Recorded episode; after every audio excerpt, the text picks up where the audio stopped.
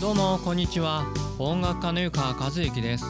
聴くことは作ることでもあるポッドキャスト版だいひゃくいっかいを配信したいと思います。どうぞよろしくお願いします。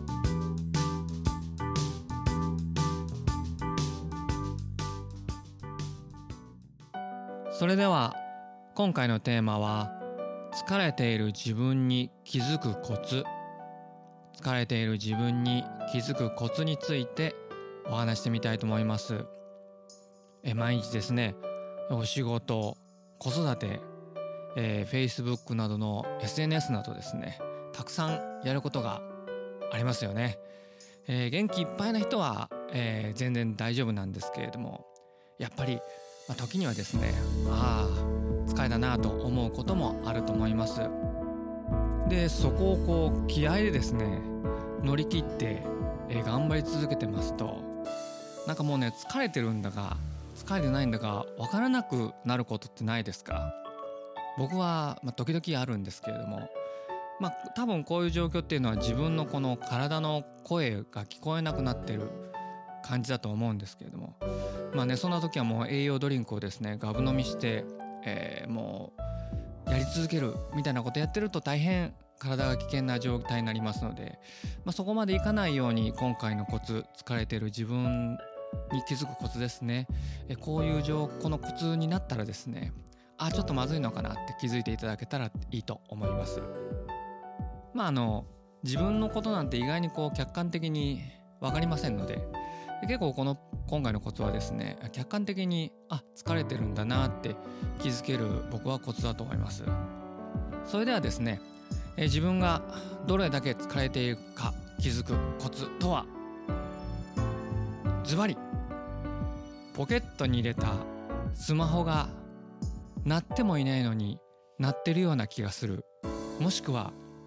えー、振動してないのに通知が来てないのに通知が来てるような気がするです。スマホがですね、実際音が鳴っていない、えー、振動していないのに鳴っている、振動しているような気がする時があるですね。これが今回のえー、疲れている時自分に気づくコツです。どうですか？思い当たるところないですか？僕はね結構あるんですよ。最近はちょっとないんですけれども、あ昨年とかその前とかね、結構こういう状態ありましたね。あの、まあ、この感覚がこう現れたらですね、まあ、ちょっとお休みした方がいいかなって思っていいと僕は思いますね。でもしまあお休みできないよっていう方はですね、よくこのポッドキャストでも言ってる呼吸ですね、息をゆっくり吐く、まあ、深呼吸、お風呂にゆっくり入るでもいいですけれども、そういうのをやっていただくとですね、ちょっとはまああの良くなるかな、マシになるかなと思いますので、よかったらぜひ今回のコツ活用してみてください。それではいかがでしたでしょうか？聞くことは作ることでもあるポッドキャスト版、えー、今回のコツは、えー、疲れている自分に気づくコツでした。まあね、あのー、結構今回のコツは本当あのこの今回のコツにぶち当たったらこれはちょっと危険だって思うぐらいで、僕はちょうどいいんじゃないかなと思いますね。えー、少し早めに寝るとか、なんかいろいろ工夫、ちょっとした工夫でいいと思うんで、あると思うんで、ぜひ、えー、活用していただけたらと思います。それではまた来週も更新しようと思いますので、よかったらぜひ聴いてください。お相手は音楽家の湯川和之でした。どうもありがとうございました。さようなら。